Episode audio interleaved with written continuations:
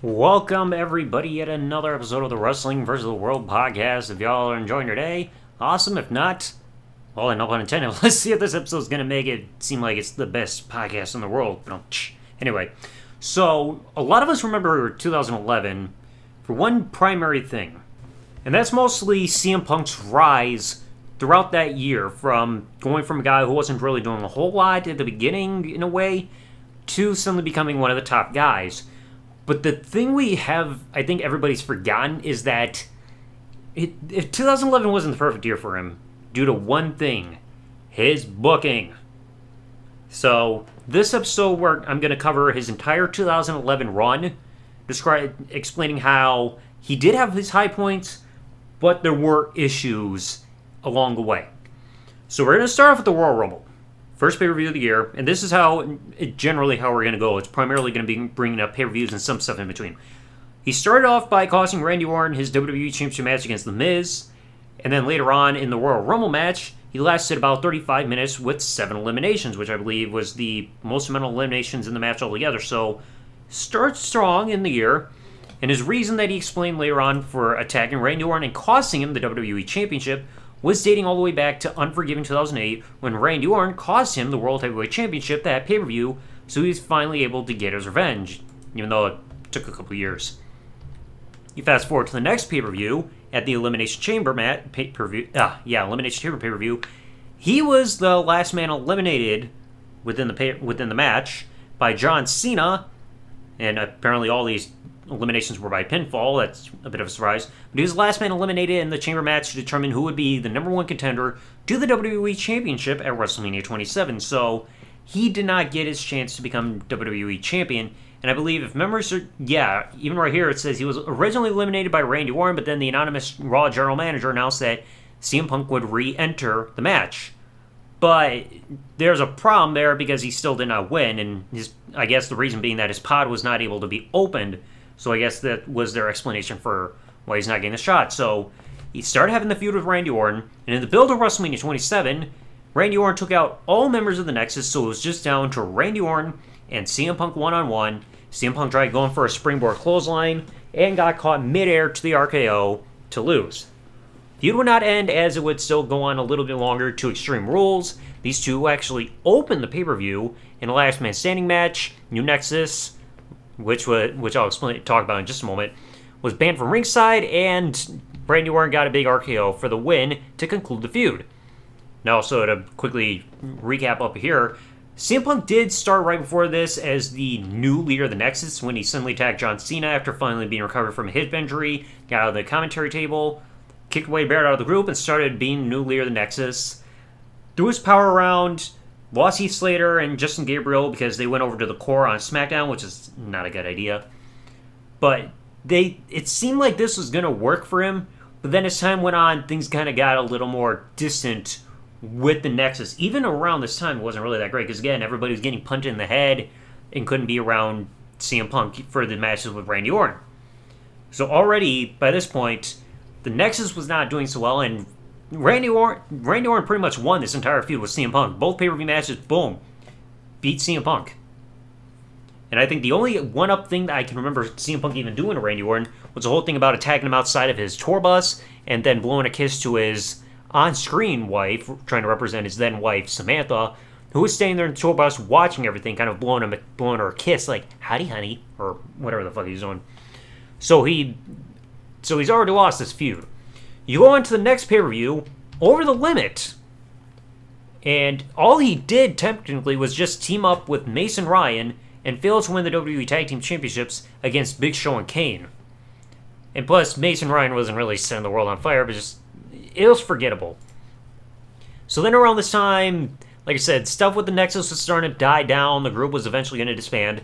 And then next pay per view, Capital Punishment, he defeated Rey Mysterio in a sudden one-on-one match. Like I don't remember there being much of a build. After this, I believe he won a triple threat match. Uh, later on, I'm reading through my notes. Yep, he won a triple threat match on an episode of Raw, like just shortly after this. Triple threat match against Rey, Rey Mysterio and Alberto Del Rio to become the number one contender of the WWE Championship. After this, he cut a, cut a promo on the microphone revealing that uh, on the night of the Money in the Bank pay per view, which was July 17th, I believe. Yep, July 17th. His contract expired at midnight, so his last day would be the night where he challenges John Cena for the WWE Championship and declared he would leave the WWE with the WWE Championship. Now, there was also truth into all this, as CM Punk's contract was legitimately uh, expiring, and he was looking to leave the company due to ongoing frustrations. So they're doing. The weird thing was, this build suddenly just happened out of nowhere because, like I mentioned before this, stuff with the Nexus was not going so well. He completely lost the feud to Randy Orton, and then all of a sudden he's number one contender to the WWE Championship. That's kind of iffy there. Like usually you have a bit of a win streak to build up number one contender. Instead, it was just out of nowhere.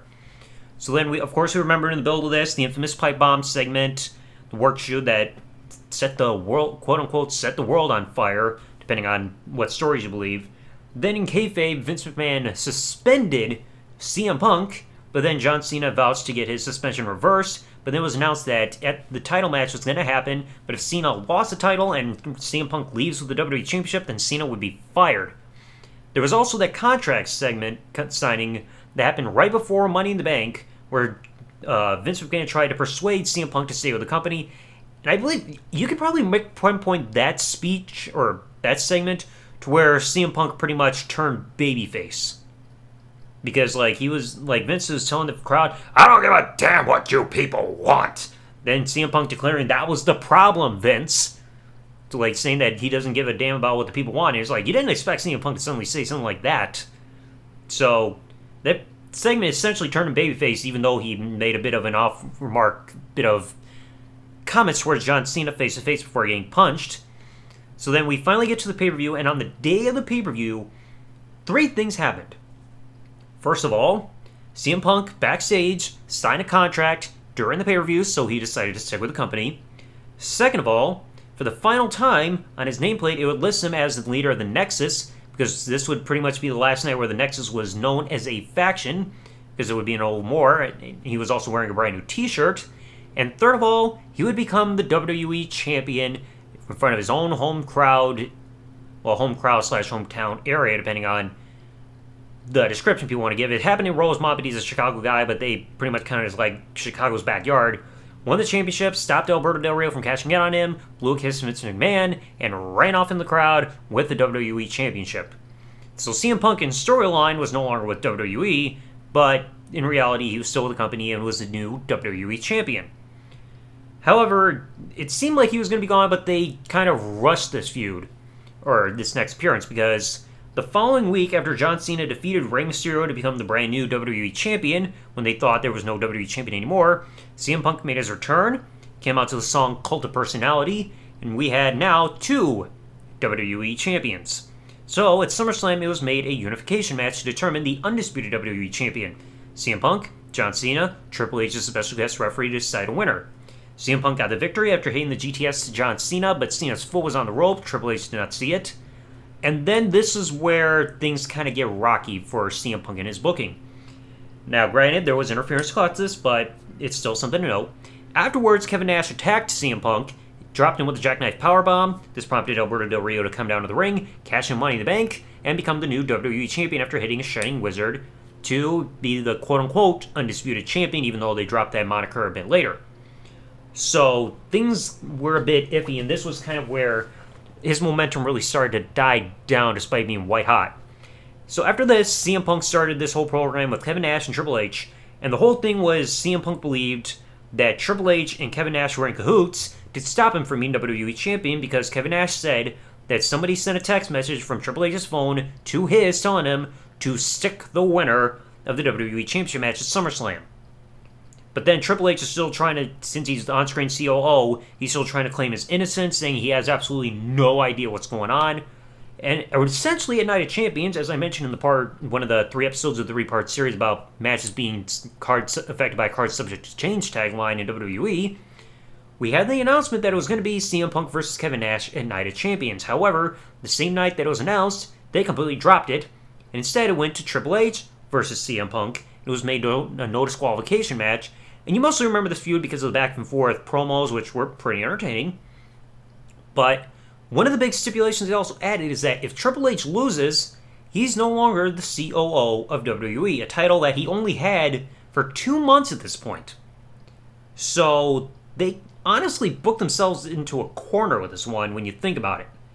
It's like you either have CM Punk win and Triple H loses his on screen authority role there, or you have Triple H win and it really messes in for no purpose and it squashes CM Punk's momentum. And sadly, we got the latter of the two. Even though Kevin Nash tried to get involved, CM Punk took two pedigrees altogether and he lost. So he got pinned down the middle in the ring. And this was honestly not a good decision. This was even something that CM Punk still held against Triple H. As we heard in the Art of Wrestling podcast, he brought up with him right before, right the day he finally left WWE once and for all back after the Royal Rumble. Because I mean, it didn't make sense. Triple H, Triple H was pretty much semi-retired at this point. He came out of retirement slash semi-retirement just to beat him, and there was no point. Like CM Punk never got his win back or anything. It didn't progress anything. So they're still doing the whole back and forth thing with Triple H and Kevin Nash. Eventually, Nash gets on screen fired, but then CM Punk moved on to Hell in a Cell because he lost the championship due to Alberto Del Rio's contract or Money in the Bank contract cash in at SummerSlam, but did not get his contractually obligated rematch as he was supposed to get. Now, Alberto Del Rio was also owed that because he just lost the championship to John Cena at Night of Champions. So we have John Cena WWE champion, Alberto Del Rio and CM Punk both needing their contractually obligated WWE Championship rematch clause to be invoked. So this makes a triple threat Hell in a Cell match at Hell in a Cell. Sadly, this was another issue because at the end, John Cena was locked out of the cell for attacking Ricardo Rodriguez. Alberto Del Rio locked the door behind him, hit CM Punk with a lead pipe, and CM Punk took the pin. So you had three pay per views in a row where CM Punk loses, but two back to back is you could still put an asterisk by Money in the Bank because that whole concept. So it was two pay per views in a row since losing the WWE Championship where he lost for whatever reason. And of course, after that, we still remember after the after the show or after the match, the Hell in Cell was raised for a moment. Cena got in the ring, brawl, cell lowered. Awesome Truth does the attack, arrested. Triple H gets involved in the brawl. So this then leads to what goes on at Vengeance. Alberto Del Rio would defend the WWE Championship in a last minute standing match against John Cena because John Cena cashes in his rematch clause, while CM Punk and Triple H team together now that is proven that Triple H and Kevin Nash were not in cahoots. It was all BS on Kevin Nash's part to take on Awesome Truth because of what happened to Hell in a Cell. Vengeance, and thankfully this tweet of mine actually got on the Sports Sportskeeda website, so thank you, Sportskeeda. Uh, the this one, Kevin Nash attacks Triple H, and CM Punk takes the pin from Awesome Truth for whatever reason. Three papers in a row where CM Punk takes the pin.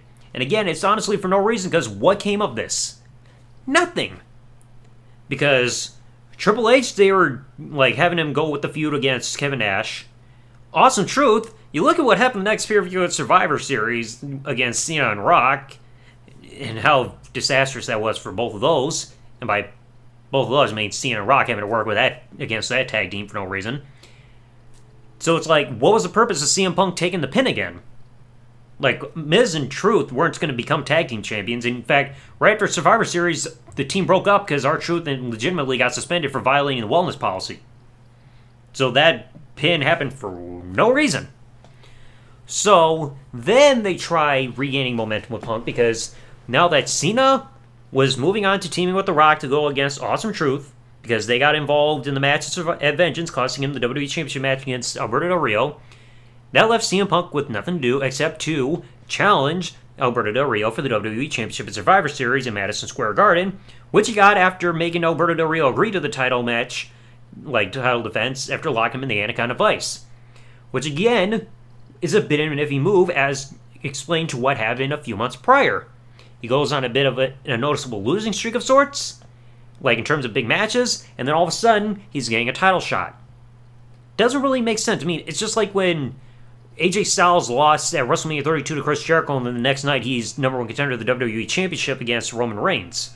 It's like a handful of losses, then all of a sudden number one contender is like you usually don't build up a number one contender starting by a losing streak of sorts before then. So all of a sudden he's number one contender to the WWE Championship just because. And, and of course, it's Survivor Series, Madison Square Garden. He gets announced to the ring by legendary announcer Howard Finkel. Rest in peace, Howard Finkel, by the way. And after getting the Anaconda Vice on Del Rio, Del Rio taps. CM Punk begins his 434 day title reign with this title win, and of course celebrates in the crowd. Now, of course, he would have his first pay per view defense the following pay per view at TLC, the first WWE pay per view to not have John Cena since I believe Cyber Sunday in 2008. Because I remember he had a match at SummerSlam 2008 against Batista and then came back at Survivor Series against Cena or Jericho. So this is the first time in three years we did not have John Cena on a pay per view, and this WWE Championship match actually main evented. Now, originally, it started off, as mentioned also in the three part series of the podcast that I did about matches that didn't happen as originally planned or advertised. It was originally starting off with CM Punk versus The Miz in TLC match, then Del Rio got added as a triple threat, and then Cena added as a fatal four way, then Cena right afterwards gave up his spot so that Zack Ryder could had a chance to go for the U.S. title match or U.S. Championship at TLC. So once again, it was reverted back to a triple threat match for TLC, which CM Punk won despite getting handcuffed to one of the turnbuckle posts. Still got himself handcuffed, got himself free, and managed to climb the ladder after fighting off both Miz and Del Rio to gain the to pry the WWE Championship from the ceiling and retain his championship. So, you look at this year. Yes, this began him becoming starting to become white hot with the quote unquote summer of punk. But there were issues with booking that really messed with how white hot he was. Because, like I said, when he became WWE Champion number one contender at Money in the Bank, it happened out of nowhere because, like I said, he lost the Elimination Chamber match, lost two back to back one on one pay per view matches against Randy Orton, won some random match against Rey Mysterio at Capital Punishment, and then he's suddenly a number one contender, which did not make sense because you didn't really build him back up to a proper level just by beating Rey Mysterio on a pay per view, especially after losing the matches against Randy Orton in the Elimination Chamber. Then he becomes WWE Champion, he's Unified Champion, he loses the title for the cash in, loses Triple H for no real reason at Night of Champions. He takes the pin at Hell in a Cell, and he loses. He's the one to take the pin for whatever reason. The tag match of Vengeance. So really, yes, he got white hot because people were talking about him because of the stuff he said in the pipe bomb, and it got him white hot. But they cooled. They honestly cooled off against him. But like with those booking decisions with losses, yeah, he became WWE champion at Survivor Series but those three pay per view consecutive pay per view losses outside of SummerSlam real honestly messed up his momentum of sorts. was like he wasn't as white hot as he was in the like leading into Survivor Series because of that stuff. If he was continuing on a winning streak or something, or the title hap- title win happened sooner to begin the title reign and everything, then yes, that would have been proper. But for some reason, they just decided, hey, let's go from white hot to make him a little bit cold. I mean, almost as cold as the refrigerator that you put the WWE Championship in after Money in the Bank. But anyway, let me know you all thought in the comment section below about what your thought was thoughts were about CM Punk's run throughout 2011. Because again, this run wasn't as perfect as people think when you look at his booking. I mean, yeah, I think his booking would be a little bit better in 2012 because of the length of the title run and how dominant it was and everything, but 2011 wasn't perfect because you have to look beyond just the pipe bomb promo. But as I was saying, let me know you all thought in the comment section below about CM Punk's run throughout 2011.